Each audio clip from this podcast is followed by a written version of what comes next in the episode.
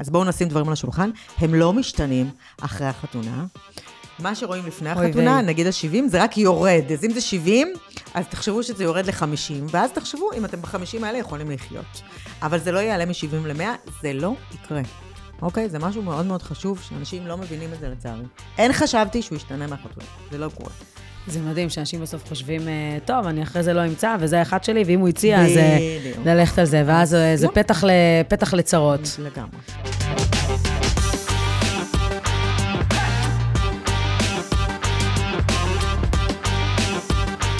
ברוכים הבאים לפרק חדש של תנועה מחדש, החיים אחרי הגירושים. וכמו שאני תמיד אומרת, הפודקאסט הזה הוא לא שאני איזושהי אשת מקצוע או מטפלת מוסמכת, אני פשוט באה לתת את הסיפור שלי מהנקודת מבט שלי ומשתפת אנשים מאוד מקצועיים שבעצם הם אנשי המקצוע, והרבה פעמים שמבקשים ממני להמליץ, אז אני ממליצה. והפעם אני ממליצה גם על חברה יקרה ואהובה, עורך דין לענייני משפחה ומגשרת, סיוון כהן. שלום סיוון. אהלן. מה שלומך? שלא יחשבו שזה מכור, כי את חברה. זה הכי לא, אבל רק שתדעו שאני תמיד מספרת את הסיפור הזה, ותמיד גאה להגיד את הסיפור הזה, אבל סיוון ואני גדלנו ביחד במקום... אי שם, שכוח אל בדיוק, באזור של מקבים, רעות ומודיעין, וסיוון הייתה שכבה מעליי, וכשסיוון הייתה נכנסת לבית ספר, או לכיתה, או בכלל לאירוע שקשור לתוך הקומפוז הזה של כל המקבים רעות, אנשים היו נעמדים, ופשוט נעמדים דום, וסיוון המלכה נכנסת. אז זאת סיוון, שמבחינתי, מעבר לזה שיש את מקצוע, היא גם חברה יקרה, וכל דבר שבעצם עושים איתה, אז יש בו ברכה. וזהו, ואני רוצה שתספרי לי קצת משהו מעניין לגבייך, שאנשים לא מכירים. משהו שלפני שניכנס ככה לעניינים, כי בכל זאת יש לך עבודה מאתגרת. משהו מעניין לגביי, אני לא יודעת, הכל מעניין, העבודה שלי זה הדבר הכי מעניין. והמשפחה שלי לפני הכל. תמיד אומרים איך אני עורכת דין לגירושים, ואני עדיין נשואה באושר, אז אני חושבת שדווקא מהמקום הזה, הכי לקחתי את העניין הזה של המשפחה והזוגיות, כשאני רואה לאן זה יכול להידרדר, ואיך דברים יכולים להיגמר. וזה בעצם מה שמייחד אותי, כי באמת אני כל הזמן נתקלת במשפט הזה, איך יכול להיות שאת נשואה, איך יכול להיות שאת נשואה, ובאמת גם יש המון עורכות דין בתחום שלנו, שהן באמת גרושות. שהם עברו את התהליך הזה, חלק בטוב, חלק ברע, בהליכים של התדיינויות אינסופיות בבתי המשפט, שזה תמיד נראה לי אירוני, ולא ברור איך אפשר להתעסק בתחום הזה כל כך הרבה זמן, ובסוף למצוא את עצמך יושבת או אין טענות כנגד מי שהיה בן זוג שלך כל החיים. אבל באמת המשפחה, אני חושבת שדווקא מהמקום הזה של ההתעסקות שלי, זה הצים אותי ולקח אותי לצד השני של איפה אפשר ליפול ומה צריך, איך צריך לדעת לשחרר לפעמים ואיך כן לשמור על הזוגיות. והכי חשוב, איך לדעת לנהל גם קריירה מאוד מאוד מצליחה ולהיות אימא ולא לוותר רגע אחד מהמקום הזה של האימהות. והכי חשוב לשמור על הזוגיות בכל הבלגן הזה. ואני אחדד ואגיד שא' אני עוקבת אחרייך ואני רואה גם אישה קרייריסטית, עושה כושר, מתאגרפת, מתאמנת, עושה מלא, מסיבות, חברים, באמת מוקפת באנשים טובים, וזה באמת מעורר השראה, וגם כאילו כיף כזה להסתכל מהצד ולראות את כל מה שאת עושה, ובאמת לקיים חיי משפחה. ולהבין שהכל אפשרי. נכון, ואת לא מוותרת לעצמך, זאת אומרת, את אישה מאוד עוצמתית, ששמה אותך כאילו... במקום הראשון, גם מבחינת כל הדברים שמעסיקים אותך, וזה מאוד יפה לראות את זה. אז הנה, אני גיליתי משהו מעניין לגבייך. יש לי בעל שמאפשר את זה, את יודעת, לא הרבה גברים יכולים להכיל נשים חזקות, זה משהו שראיתי גם בעבודה שלי, שאני רואה זוגות שנפרדים, וגם ביום יום, לא הרבה נשים יכולים להכיל את הקטע הזה של אישה חזקה. וזהו, ובעלי מאפשר לי את זה מאוד, ומאוד תומך, ומאוד חלק מכל הדרך הזה, אז... זה גם חלק מה... איך שומרים באמת על זוגיות? כאילו, גם בימים האלה, ובכלל, באופן כללי, כי אני מאמינה שלפעמים יש סיפורים שאת לוקחת איתך, ומן הסתם זה מעדד לכל מיני כיוונים. איך בעצם באמת משמרים את הדבר? כמה זמן אתם נשואים, אגב? לא שאלתי. אנחנו ביחד 13 שנה, ואנחנו נשואים 11 שנה. וואו. כן. מדהים. וההתחלה הייתה קשה, ברור תמיד.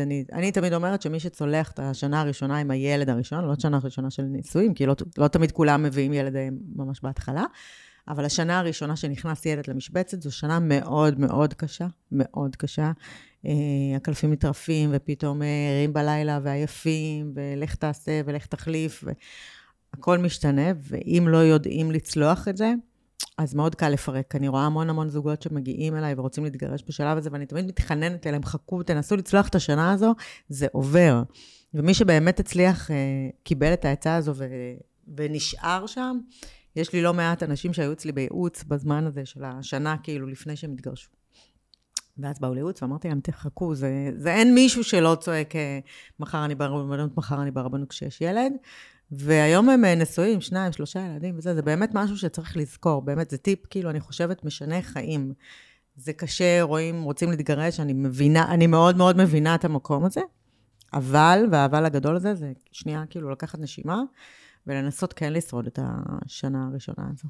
איזה מדהים זה שבסוף את יודעת, בסוף היום את יכולה ללכת הביתה, אני חושבת שזה אחד מהדברים שהם מאוד מדהימים בך, שלא בכל מחיר, כאילו, את לא תיקחי גם תיק בכל מחיר, וגם לא תמליצי לאנשים להתגרש לפני שהם... להפך, אני כל אחד הנה רק הבוקר הייתה לי איזה שיחת טלפון, מאיזה מישהו שאנחנו כאילו מכירים, ואמרתי, אבל למה? ותנסו עוד, וחבל. אני קודם כל שולחת, ואתם רוצים, ויש לי מטפלת זוגית מהממת, שאני באמת באמת מעבירה לה המון המון המון אנשים, שהיא גם מצליחה לעזור להם. ואני חושבת שעם השנים פיתחתי את היכולת לראות מי יושב אצלי ומוכן להתגרש. ומפה כשנייה רגע רבו איזה ריב מאוד מאוד גדול, או היה איזה ויכוח גדול, או אפילו נתפסו על בגידה כזו או אחרת, יש המון שכן מצליחים לסלוח ולהתקדם הלאה. אני בחיים לא אתן עצה למישהו אם להתגרש, אני תמיד שיושבים אצלי אומרת, אני לא אגיד לכם להתגרש או לא, זה משהו שאתם צריכים להחליט, אני כן יודעת לזהות מי לא מוכן להתגרש, הוא לא שם, ואז אני אומרת, לך הביתה ותחזור כשתהיה מוכן, אם תרגיש שאתה מוכן. עכשיו, חשוב להבין, אתה אף פעם לא שלם עם זה ב-100%, גם אלה שבאו אליי וזיהיתי שהם מוכנים, ובמקום הזה לעשות את הצעד, זה אף פעם אי אפשר להיות שלם עם זה, הרי רק אנחנו תמיד בכל דבר בחיים, כשאנחנו מסתכלים אחורה, אנחנו אומרים, איך לא עשיתי את זה קודם. אבל באותה נקודה שמגיעים אלינו עורכי דין לפגישת ייעוץ, אני חושבת שאפשר לספור על יד אחת אנשים חד משמעית, שידעתי שהם מוכנים כאן ועכשיו לעשות את הדבר הזה. את חושבת שכשמגיעים היום לבתי משפט, ויש כאילו גברים עורכי דין, ונשים עורכות דין, במיוחד בנושאים האלה, יש איזשהו סי מסוים, או יחס מסוים, כי את אישה נגיד, או שיש איזה, או שזה כבר לא קיים? לא, כי... לא, לא, זה לא קיים. אני רוצה להגיד דווקא הפוך, תדעי שדווקא בתחום שלנו, רוב עורכות הדין המובילות, הן נשים בתחום שלנו, של דיני משפחה, זה ממש לא מה שהיה פעם, נכון, פעם באמת מי שהוביל את התחום הזה היה גברים, אבל אני מדברת איתך לפני 30 שנה, ובשנים האחרונות לגמרי, את יכולה לראות בכל הדירוגים של BDI, של דן ברדסטריט, זה הכל, רוב מי שמוביל את התחום שלנו זה דווקא נשים. שזה מדהים, כי בכל זאת, אם זה מגיע נגיד לרבני, אז אין כאילו... בכלל לא, די עם השטויות האלה, ולא ניכנס לכל האג'נדות הפוליטיות האלה, אני יכולה להגיד לך שאני מאוד אוהבת להופיע בבית הדין הרבני, יש שם הרכבים מצוינים, לפעמים הרבה יותר מבית משפט, ברור שיש גם הרכבים, שכן, אני אומרת, אלוהים ישמור, אני לא מאמינה שנפלתי על ההרכב הזה, ואני יודעת שבאמת, כאילו, יהיה מאוד קשה, אבל, אני לא אשקר, גם יש שופטים שאני מגיעה אליהם בבית משפט למשפחה, ואומרת, אני לא מאמינה שנפלתי על השופט הזה, אכלתי אותה, והתיק הזה מופסד מראש, לא משנה מה נטען פה, אז זה לא, אין אג'נדה של, כאילו, צריך להוציא את זה גם שלנשים עדיף להיות בבית משפט, ולגברים עדיף להיות בבית הדין הרבני, זה כבר כל כך, כל כך, לא? לא ככה, להפך, אני יכולה להגיד לך היום שאם אני רוצה מזונות ילדים, עכשיו אי אפשר, אבל אנחנו לא נעלה את כל השיח הציבורי, אבל עד ל-2019 שהיה אפשר, שזה היה מי שמגיש ראשון, אני הרבה פעמים דווקא לנשים הגשתי בבית הדין הרבני את ענייני המזונות. ומבחינת נגיד האחוזים, נגיד אם אני מסתכלת נגיד בחמש שנים האחרונות, הבנתי שזה צמח ל-47 נקודה משהו מבחינת האנשים שגרושים. כן, זה כבר לא כל זוג שלישי מתגרש, זה כבר כל זוג שני מתגרש. וואו. ואתה תפרחי הרבה מתגרשים. איפה? במודיעין. שזה דווקא מצחיק, כי אני חשבתי שיהיה בתל אביב, לפי הסטטיסטיקה, כי הכי הגיוני, אבל... נראה לי בגלל שהם שעמם שם, אז אין מה לעשות, אז גולו רביב. לא כי משעמם, אני אסביר לך למה, כי כל מי ש... זה האג'נדה שלי כמובן, אני לא משהו מבוסס, אבל כל מי שמגיע למודיעין, בדרך כלל זה זוגות צעירים בתחילת הדרך, שהם באו לשם כי הם קנו דירה, ועם כל הריביות, למשל, שעלו עכשיו את זה, ונכנסים לחנק כלכלי, ולא עומדים בזה, וכשמצב כלכלי הוא קשה, אין מה לעשות, זה מעיב על זוגיות, זה מלחיץ את כל הבית, וכנראה שמשם זה בא, וגם השעמום, כמו שאמרת, גורם להם לכל מיני בגידות ופנטזיות, תגידי, ובאמת עם כל העיסוק הזה, היום כשאת אימא, ואת יודעת, הזמן עובר מאוד מאוד מהר, בעוד תקופה מסוימת, אני מניחה שהילדים התחתנו, מה, כאילו, באמת, בעידן של היום, כי אני שומעת כל כך הרבה רעשים ומשפטים, גם מנשים שעברו גירושים, ואמרו, אני מבחינתי שהילד שלי לא יתחתן. לא, אני לא אגיד להם שהילדים שלי לא יתחתנו, הילדים שלי שיבחרו לעשות מה שמתאים להם. אנחנו הרי יודעים שאם אני אגיד משהו, זה יהיה בדיוק ההפך. אז זה לא משנה מה אני אגיד. ומשהו שחשוב לדעת, גם שנראה לי שאנשים לא יודעים, גם אם לא מתחתנים ברבנות, אז כל עוד אנחנו יהודים, אנחנו צריכים לעבור דרך הרבנות בשביל לקבל את הגט. כלומר, גם התחתנת אזרחי, לא חסכת יותר מדי, שכל מיני, למשל, הרכוש התחלק בדרך אחרת, ולא לפי חוקי יחסים ממון בהכרח. ולא יהיה אולי מזונות אישה, אם אנחנו, ואין כתובה, שזה הדבר הכי משמעותי, בין נישואים לפי הדת לבין נישואים אזרחיים. אבל בסופו של דבר, כל אלה שחושבים שהם חוסכים את המעבר הזה בבית דין רבני, אז הם לא. שבעיניי, את יודעת, מעבר לזה לנישואים אזרחיים או רבנים, יש משהו מאוד יפה בזה שאת כאילו משמרת את המסורת ואת הקדושה. אני לאו דווקא חושבת שצריך להיות כאילו דתי כדי לעבור ברבנות, אבל יש משהו מאוד קסום בזה שאת עוברת משהו שהוא קצת מקבע אותך לשורשים, בדיוק, שהוא טהור. כן ולא, כי יש כאלה שאומרים שברגע ששמים את הטבעת על היד, הכל משתנה. כי כאילו יותר קשה לעזוב, כי זה כבר להתגרש ולא להיפרד. זה איזשהו שיח שאני שומעת אותו. אני לא יודעת, אני כן חושבת שיש איזשהו שינוי שמתחתנים, אבל השינוי הזה הוא לטוב ולרע לפעמים. אין מה לעשות, כשאתה נשוי, זה יותר מחויבות, זה יותר תא משפחתי, זה... אבל שוב, באמת, כל אחד והחליפה שמתאימה לו, אני לא יכולה לשפוט אף אחד. כל אחד יודע מה טוב לו ומה מתאים לו. כשהחלטתי על הפודקאסט הזה, וגם אחר כך שעשינו פה דיון על מי האורחים והכל, ואמרתי להם, סיוון, סיוון. ואז אומרים לי, אבל היא נשואה, כאילו, איך זה... היא נשואה, היא לא מעניינת. כן, היא לא... ואני עדיין חושבת שכאילו, דווקא בגלל שאת נשואה, ובגלל שאת מתעסקת באמת עם כל כך הרבה סיפורים של גירושים, באמת היה לי חשוב, קודם כל, להגיד לך, מה הם השלושה נושאים שכאילו, מבחינתך הכי חשוב לדבר עליהם, את יודעת, אולי לפני הנישואים, אני יודעת שיש גם כאלה שאולי מגיעים להתייעצות לפני, יש כל מיני הסכמים כאילו ש... בוודאי. אוקיי, מה בעצם הנושאים הכי חשובים מבחינתך, כשמגיעים אליך לפגישה, ועם מה צריכים לצאת ממנה, כי... אז תשמעי, כשמגיעים אליי לפני נישואים, זה תמיד, לצערי או לא, זה בשביל לעשות הסכם המון. בדרך כלל כשיש איזה שהן הבדלי מעמדות, ורוצים להגן, וזה בסדר. יש גידול בעלייה של אנשים שעושים הסכם המון, לגמרי, וזה בסדר, וזה מבורך, ואני אומרת דווקא הפוך, כאילו, אם פעם היה... לא נעים לדבר על זה, אני חושבת שהיום זה לגמרי על השולחן, וזה בסדר גמור. כי כשעושים הסכם המון, חוסכים אחרי זה, חס וחלילה, אם לא קורה כלום, אז בסדר, אז הסכם במגירה ולא קרה כלום. אבל אם קורה, אז לפחות התווינו את הדרך. אבל מה שכן אני תמיד אומרת בהסכמי ממון, שזה מאוד מאוד מאוד חשוב, אנחנו לא יכולים לעשות הסכם של אני אצא עם מה שבאתי ואת אצא עם מה שבאת. כשיש הבדל למעמדות. כמובן, אם שני הצדדים הם באים עם משפחות מאוד מאוד עשירות, ולכל אחד יש רכוש, אז אין בעיה, אז שכל אחד יצא עם מה שהוא קיבל.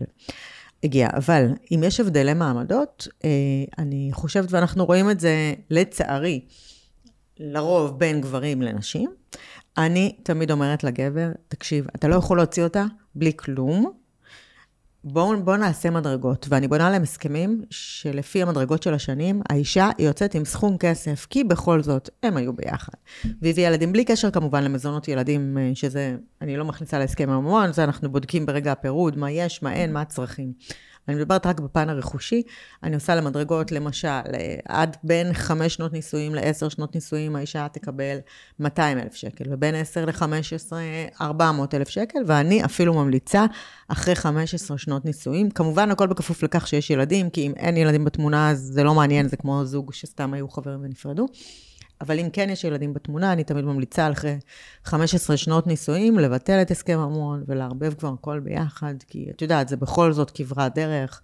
אנשים שנשואים 15 שנה, כנראה גם יש להם תא משפחתי חזק, ויש ילדים כבר בתמונה, ואפשר לשחרר את אותו הסכם המון. זה מאוד קשה להגיע עם בן אדם שאת אוהבת. אני זוכרת שממש לדעתי שבוע לפני החתונה עם הגרוש שלי, הוא הגיע עם אני לא יודעת אפילו איך להגדיר מה זה. פה הטעות, כי לא עושים את זה שבוע לפני החתונה. משהו מטורף, כאילו. זה משהו שצריך לשים על השולחן הרבה לפני, ולדבר הרבה לפני, ואני חושבת שזה מאוד טריוויאלי, כשמגיעים מהבדלי מעמדות.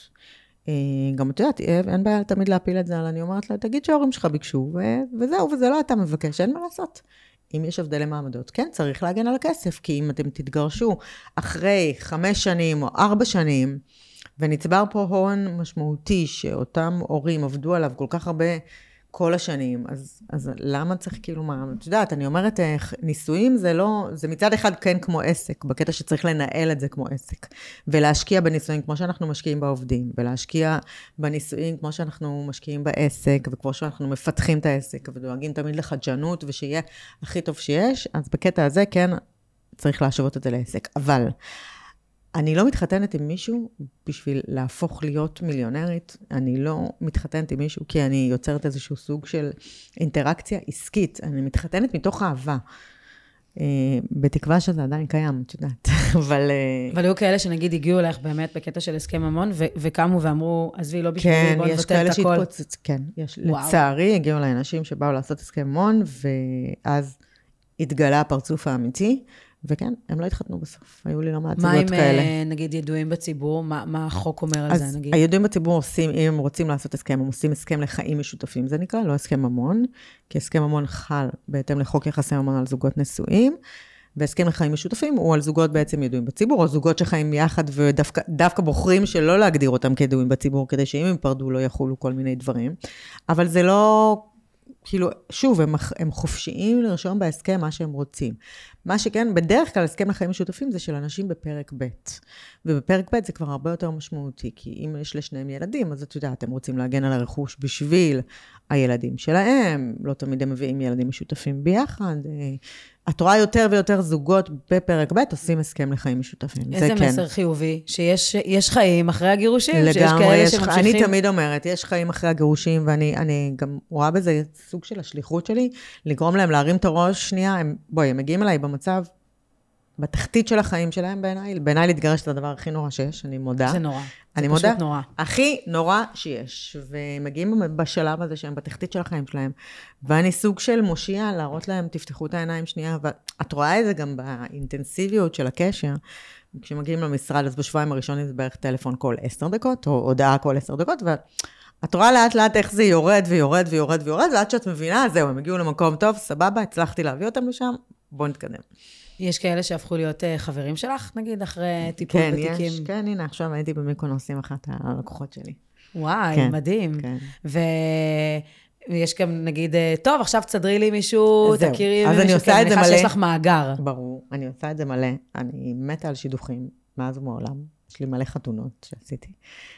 וכן, אני יוצרת קשרים בין הלקוחות שלי, זה משהו, אמרתי, ואולי אני צריכה לפתוח איזה נישה חדשה במשרד של כן, הנה רעיון. כן, כן, כן, כן, זה לגמרי, זה רעיון שכבר מתבשל. אני חושבת שבאמת בעידן היום, שיש כל כך הרבה לזבזב ימין ושמאל, ומיליון אפליקציות, אני חושבת שהכי נכון, זה בן אדם שהוא מכיר, מה גם שאת מכירה, בדיוק, גם מכיר את הנקודות חולשה שלך, רואה איך אתה מגיב בכעסו, ואתה יודעת, כמו שאומרים, בדיוק, אז נראה לי שזה אחלה רעיון לאמץ. לאמץ. אז הדבר הראשון באמת אמרנו, מבחינת הדברים שחשובים, זה כל הנושא של הסכם המון, איזה עוד, נגיד, 2 נושאים חשובים, או רגע לפני שמגיעים אלייך, אל תחשבו, אני פוגשת במלא, אני יושבת איתם ומנסה להבין מה היה, מהרגע שהם הכירו וחברות, ולאן זה התגלגל וכל הדברים האלה, ותמיד אני אומרת, אם ידעת את כל הדברים האלה, שאמא שלו קרצייה ונדחפת לכם לחיים, ושהוא קמצן, ושהוא עצלן, ושהוא לא מרים את הגרביים, למה התחתנת איתו?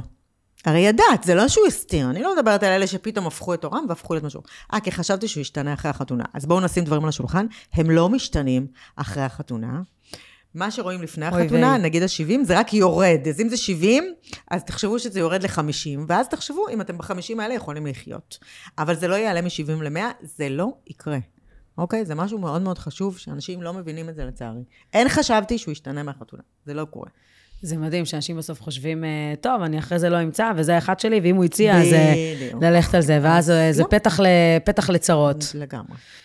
איזה הצלחה הכי גדולה שלך? אני יודעת על הצלחה אחת, כי דיברנו על זה בעבר, אבל נגיד אם אני מסתכלת על עוד משהו אחר, מעבר להצלחה של הסיפור שהיה בעליון, אם את רוצה, את יכולה בכיף לתת עוד משפט אחד על ההצלחה, כי מבחינתי זה בהחלט הצלחה, וזה משהו שהוא לא טריוויאלי, אבל איזה נגיד עוד הצלחה ממש גדולה, שאת יכולה ככה להגיד לעצמך איזה כבוד. אז אני, כן, יש איזשהו תיק שהגיע אליי לקוח, שאני מאוד מאוד אוהבת, עד היום אגב, של שנים כאילו, והוא כבר הגיע שהוא היה גרוש, עם הסכם גירושי מאוד מאוד מסודר, ולצערי הרב יש להם ילדה עם תסמונת מאוד מאוד נדירה, של 188% נכות, ממש מוגבלת לחלוטין, והוא בא ואמר לי, תשמעי, אני משלם מזונות אסטרונומיים, ובינתיים, בערך שנה אחרי שהתגרשנו, כבר הכירו בתסמונת של הבת שלי, הכירו ב-188% נכות. וואלה, היא מקבלת קצבה של 5,500 שקל.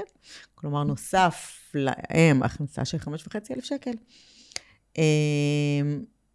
אמרתי לו, אני לא מרגישה בנוח עם זה כל כך. בוא שנייה ננסה לפרק לגורמים, אם באמת 5,500 שקל האלה הולכים לטיפולים של הילדה.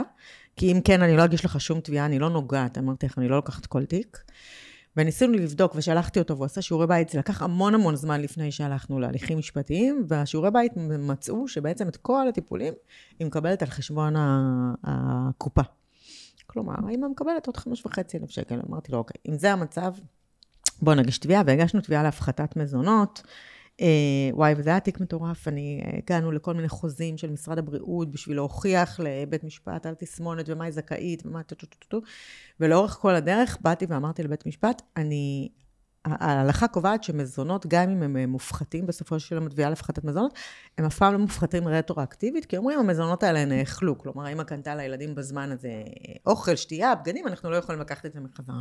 ואני מהיום הראשון אמרתי לבית המשפט, בגלל ההלכה הזו, אני מבקשת שאת אותו דלטה שאני מבקשת להפחית במזונות, שהוא יפקיד בקופת בית משפט, כדי שאם אחרי זה אני אזכה בתביעה, לא יוכלו לבוא ולהגיד לי, המזונות האלה נאכלו.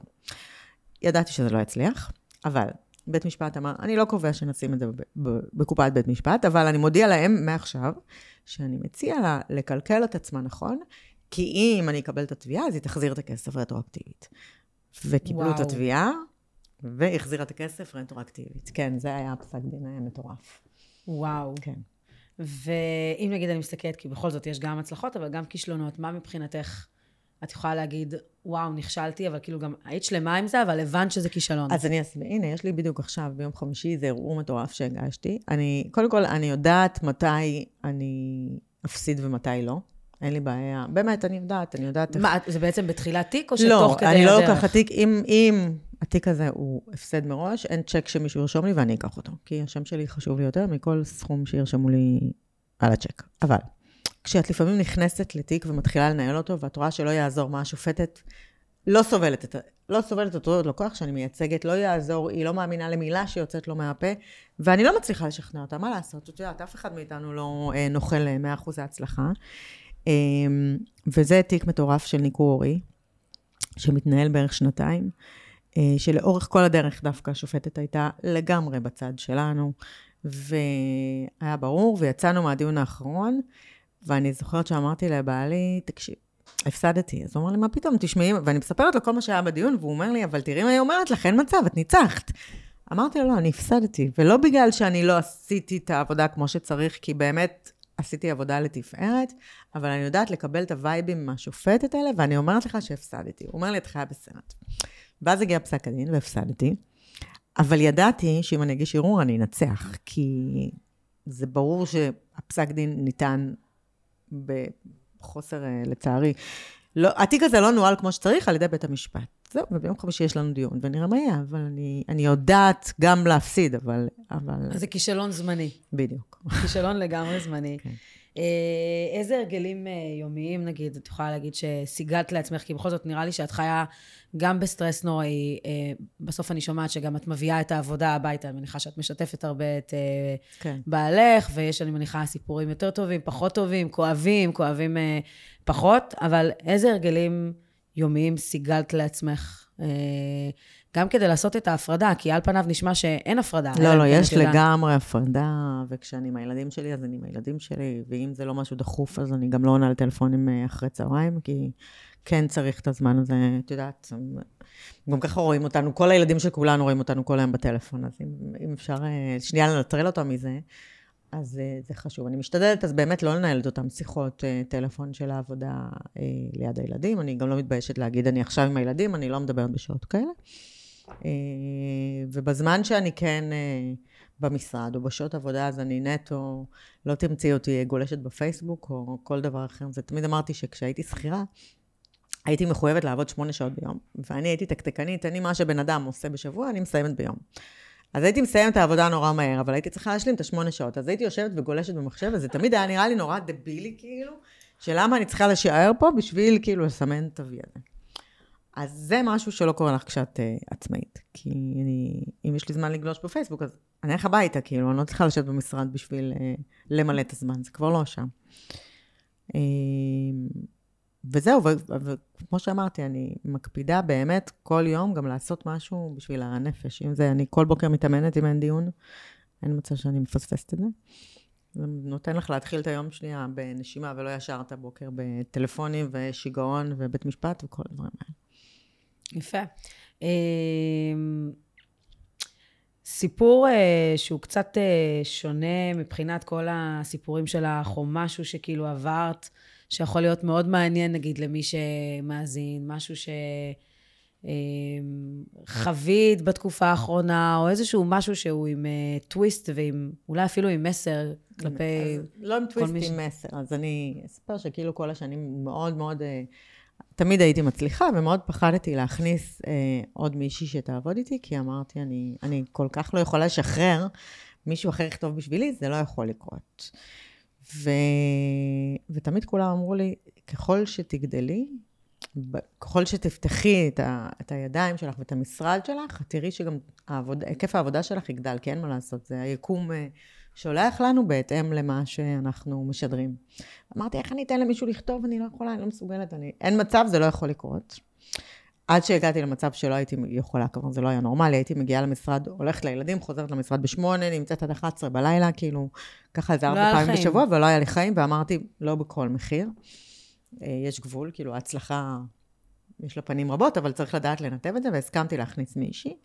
ואז התחלתי בהתחלה, היא עבדה 3 פעמים בשבוע, ואמרתי, טוב, סבבה, זה סבבה, אני אמנם הייתי מתקנת לה כל פסיק וכל זה עד שהיא למדה לכתוב כמו שאני רוצה. ואחרי זה גם זה לא הספיק, ואז הכנסתי עוד מישהי שהיא כבר הייתה במשרה מלאה, ואחרי זה הכנסתי עוד מישהי, ואז הבנתי שבעצם זה באמת נכון, כאילו ככל שאני אשדר ליקום שאני מסכימה לקבל את ההצלחה, ואי אפשר להצליח כשאתה לבד, אפשר להצליח כשאתה לבד, אבל הכל בגבולות, גם אפשר להצליח שאתה עם 2 עורכי דין, אפשר להצליח שאתה עם 5 עורכי דין, זה הכל מאוד מאוד בהתאם למה שאתה משדר. אז אני זוכרת שאתה אומרת, מה, אני אביא עורכת דין ולא תהיה לה עבודה, מה היא תעשה? היא תסתכל על התקרה? לא, זה לא קורה. אז לגמרי, כאילו, צריך להאמין בעצמך, ולנסות להסתכל קדימה, ולדמיין איך זה יהיה כשתפתח את עצמך, ורק ככה אפשר לגדול. למי שרוצה לגדול, כמובן, שגם זה בסדר לא לגדול, את יודעת. אם הייתי נותנת לך עכשיו, נגיד, אקסטרה שעות נוספות ביום, או משהו שנגיד, את לא מספיקה לעשות, אין, לא מספיקה. את עושה הכל?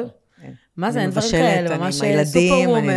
אין משהו שאני לא מספיקה. ויש עוד איזשהו יעד שהיית נגיד רוצה להגשים, חגגת יום הולדת לא מזמן, אז מזל טוב. אבל נגיד אם את שמה לעצמך... אין עוד יעד, זה בדיוק ככה, איך אני אומרת, כל יום שעובר אני צוברת עוד יום ניסיון ועוד יום ניסיון, אני באמת כאילו במקום הכי טוב שיכולתי לדמיין או לאחל לעצמי.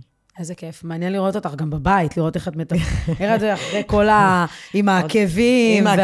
עם העקבים, אני בבית, במקלחות, בבישולים, הכל, עם העקבים. מרוץ העקבים, פעם היה לי חלום כזה של לעשות מרוץ על עקבים, שזה בכלל נראה לי... אפשר. סטארט-אפ מגניב, לעלות ולהתאמן על עקבים. איזה... עכשיו סתם משהו בנימה אישית, ספר או סרט שראית לאחרונה ש... תקשיבי, אז אני לא רואה טלוויזיה מ-2013 שהבן שלי נולד. וואו. גם לא נטפליקס? לא רואה כלום. יש כזה פעמים שאני אומרת לבעלי, טוב, בוא נראה סדרה, הוא מסתכל עליו, אמר לי, באיזה קטע, אחרי 2 שניות ישנה, אז כאילו, למה אתה... לא, אבל תדע, אנחנו חיים כזה בעידן שכולם רואים, איזה סדרות יש בנטפליקס, וכל אחד נותן המלצה. מ-2013 לא ראיתי טלוויזיה, שומעת? ואת לא מרגישה שחסר לך? ממש לא. כלום? לא, אני מעדיפה להישאר במקום טלוויזיה. וקולנוע, משהו, סרטים. קולנוע רוצה לדבר על סרט שלהם, מה יש פה? טרולים 3, זה הסרטים שאני רואה, כאלה. בקיצור, אין לך זמן ללכת לזה, את גם לא מאלה שיושבות וצופות עכשיו בקולנוע, אלא אם כן זה משהו שתסתם לילדים. לא, רק עם הילדים. איך את מג'נגלת עכשיו בקיץ, עם החופשת קיץ? אני תמיד אומרת שמגיע יולי, טוב, בואו נשרוד את זה, הנה, אנחנו כבר ב-18 ליולי, זה אומר שעברו 18 ימים, אנחנו נשרוד. בסדר, אתה יודע, תחול, קייטנות, מסתדרים. ומחר ובאמת הפודקאסט מדבר על כל הנושא הזה של הגרושים, אבל אם היית בנעליים של, אתה יודעת, או אישה, או גבר... את יודעת, יושבים פה אנשים שכאילו אומרים לי, השנה הראשונה הייתה קשה ולא הצלחתי להתמודד. קשה מאוד. מה היית עושה אחרי באמת כל אוסף הסיפורים שאת שומעת? אני אמרתי שאני כאילו זוכרת את עצמי בשנה הראשונה, באמת הייתי מופרעת, כל כך מופרעת, אי אפשר היה לעצור אותי, ואני זוכרת שהכרתי אנשים כל כך טובים, ואמרו לי, מה את עושה? את הורסת. ואמרתי, אני לא רוצה, אני... את רפל תפריעו, אני רוצה לצאת עם זה, ועם זה, ועוד מסיבה, ועוד מסיבה, ועוד יציאה, ועוד מסיבה. ועכשיו, את יודעת, כאילו, לא הסכמתי שבכלל מישהו יתקרב אפילו לטריטוריה שלי, ובאמת הייתי מופרעת. אבל אני יודעת שיש נשים, ואני כל הזמן שומעת את זה בפודקאסט, שבאמת לקחו את זה גם לכיוונים מאוד מאוד קשים, שהן תקועות עד היום, קשה להם לסמוך על גברים, נכון. קשה להם להיפתח בפני גברים, ויש המון קבוצות שאני תמיד קוראת, ואני אומרת, אני כמו איזה מושתלת, רק כדי להבין מה עוברים. מה עובר להם בראש. ואני אומרת, אם נגיד עכשיו, באמת, היית בנעליים שלי, או של כל אישה אחרת, שגם יש לה כאב, גם מתמודדת עם המצוקה הכלכלית, שהפכה להיות מאוד קשה אצלנו במדינה. ואני שומעת כל כך הרבה סיפורים שהיא מאוד גרושות, בעוד ואומרות לי, אני צריכה לחשוב, אם אני יורדת למכולת להביא עגבנייה, או לקנות לחם, והסחירות שעלתה והכל. אז עכשיו, את בנעליים של מישהו או מישהי מהמאזינים שלי בפודקאסט, מה היית אומרת להם? אני לא יודעת, צריך להסתכל תמיד קדימה, זה הכי חשוב. ולדעת לקלקל את עצמך כמו שצריך, ולא להתבייש לקחת עזרה. כלומר, אני רואה המון לקוחות שלי שמתגרשים, גם נשים וגם גברים, הם לא מתביישים לקחת עזרה. את יודעת, אם זה קואוצ'ר, אם זה פסיכולוג, מישהו ששנייה יסדר לך את הראש אחרי התואו הזה, וזה תופת ליתר דיוק. אבל באמת, שוב, חשוב לזכור, ואמרתי את זה מקודם, זה עובר, ומרימים את הראש, ומבינים שיש חיים אחרי הגירושים. את זה אני יכולה להגיד חש משמעית שראיתי אצל כולם. ואיך באמת, אפרופו כל הפן הכלכלי, אני כל הזמן, אני נזכרת בתקופה שלי, שאגב, מבחינתי זה החזר הלוואה עד לעצם היום הזה, כי בכל זאת שאת נכנסת לתהליך של גירושים, זה לא פשוט לקחת עורך דין למשפחה, גם מבחינה כלכלית והכל, ותמיד שבאות נשים לשאול אותי, אז איך עשית, ומה עשית, ומה צריך להיות בעורך דין טוב, איך בוחרים, איך אני יודעת שזה לא אחד שבאמת זה. אני מכירה אותך באמת גם אישית, וגם מהקצת שאני שומעת ועוקבת אחרי סיפורים שלך. אז נניח עכשיו מקשיב מישהו לפודקאסט, או מישהי, ואומרת, בסדר, זה התקציב שיש לי, אני לא יודעת לאיזה כיוון ללכת, איזה עורך דין, על מה לשים את הדגש, אולי בכלל אני לא צריכה עורך דין, אולי אני רק צריכה גישור. נכון. מה עושה את הבידול? אז בשביל זה באמת באים לפגישת ייעוץ. חשוב להבין, ואני תמיד אומרת את זה, יכול להיות שבשבילך הייתי עורכת דין הכי טובה בארץ, אבל בשביל החברה שלך לא, כי לא נתחבר. בגלל זה אני תמיד מתעקשת, יש המון לקוחות שרוצים לעשות פגישות ייעוץ בזום, ואני לא מאפשרת, לא כי לי אכפת לי, זה יותר קל, זה חוסך לי זמן, כי אני אומרת שזה תחום שאתה צריך עורך דין שיצעד איתך את המסע הזה, וכל כך צריך חיבור שיהיה, ואני יושבת לי מישהו ואני מרגישה שאין חיבור, ואני יודעת שהוא יטריף לי את המוח, ואני לא אוכל לתת לו את המענה הספציפי שהוא צריך, אני אומרת, תקשיב, זה לא ילך, אני לא מי שאתה צריך במסע הזה לידך, ואין בעיה, וזה בסדר, את יודעת, אני לא יכולה להתאים לכולם, צריך לראות, כל אחד צריך להתאים, ואנשים יודעים להרגיש את זה, כי כשהם יושבים אצלנו עורכי דין בפגישת ייעוץ, הם יודעים להרגיש, עזבי מקצועיות, יש עשרות עורכי דין שהם באמת בטופ, וכולנו מאוד מאוד טובים, וכולנו לוקחים סכומים מאוד גבוהים, שאנשים מוכנים להשקיע. אבל צריך את המשהו מעבר לזה, את אותו חיבור שתרגיש, המשרד שלנו הופך להיות בית של הרבה אנשים. וזה לא רק איתי, זה גם עם העובדות שלי, הם בשביל זה מכירים אותם בפעם הראשונה, כדי לראות ולהרגיש אותם חיבורים, שהם בעצם ילוו אותם בכל הזמן הזה. ואיך מגיעים אלייך, איך מוצאים אותך? איך מוצאים אותי? היום זה כבר די, זה מפה לאוזן, מחברים, מלקוחות, אנשים יודעים מי אני כבר. אני כבר במקום שיודעים מי אני. טוב, אז קודם כל אני רוצה להגיד לך תודה רבה שגם הגעת ושיתפת וסיפרת, ואני מאמינה שאנחנו ניפגש שוב עם עוד סיפורים, בשמחה. ואני בטוחה שגם בעוד איקס זמן מהיום, בדיוק כמו שאמרת, שאת נמצאת בייעוד שלך ובמקום שלך, מן הסתם המשרד ילך ויגדל, ויהיו לך עוד סיפורים ועוד מקרים ועוד מראים ועוד דברים, וכמובן תלכי על הנושא הזה של היכרויות, כי מבחינתי... כן, כן, כן, אני לגמרי... זה סטארט-אפ גאוני, גם בגלל שאת באמת את מכירה את האנשים במצב הכי אינטימי ורגיש שלהם. כן, כן, אני אמרת, אולי אני אפילו אעשה צילום של תמונה לכל הכוח, שיהיה לנו איזשהו מאגר. מהמם, תעשי מאגר, תתלי את הכל על הקירות. כן, לא על הקירות, אבל נעשה איזה בוק או משהו, אני לא יודעת. מהמם. אז תודה רבה רבה רבה. תודה לך. וזהו, ואם אתם באמת גם מקשיבים לפרק ומחפשים ככה, גם אוזן קשבת ועורך דין שילווה אתכם ויהיה שם בשבילכם, אז סיוון זאת הכתובת. תודה סיוון. תודה לך.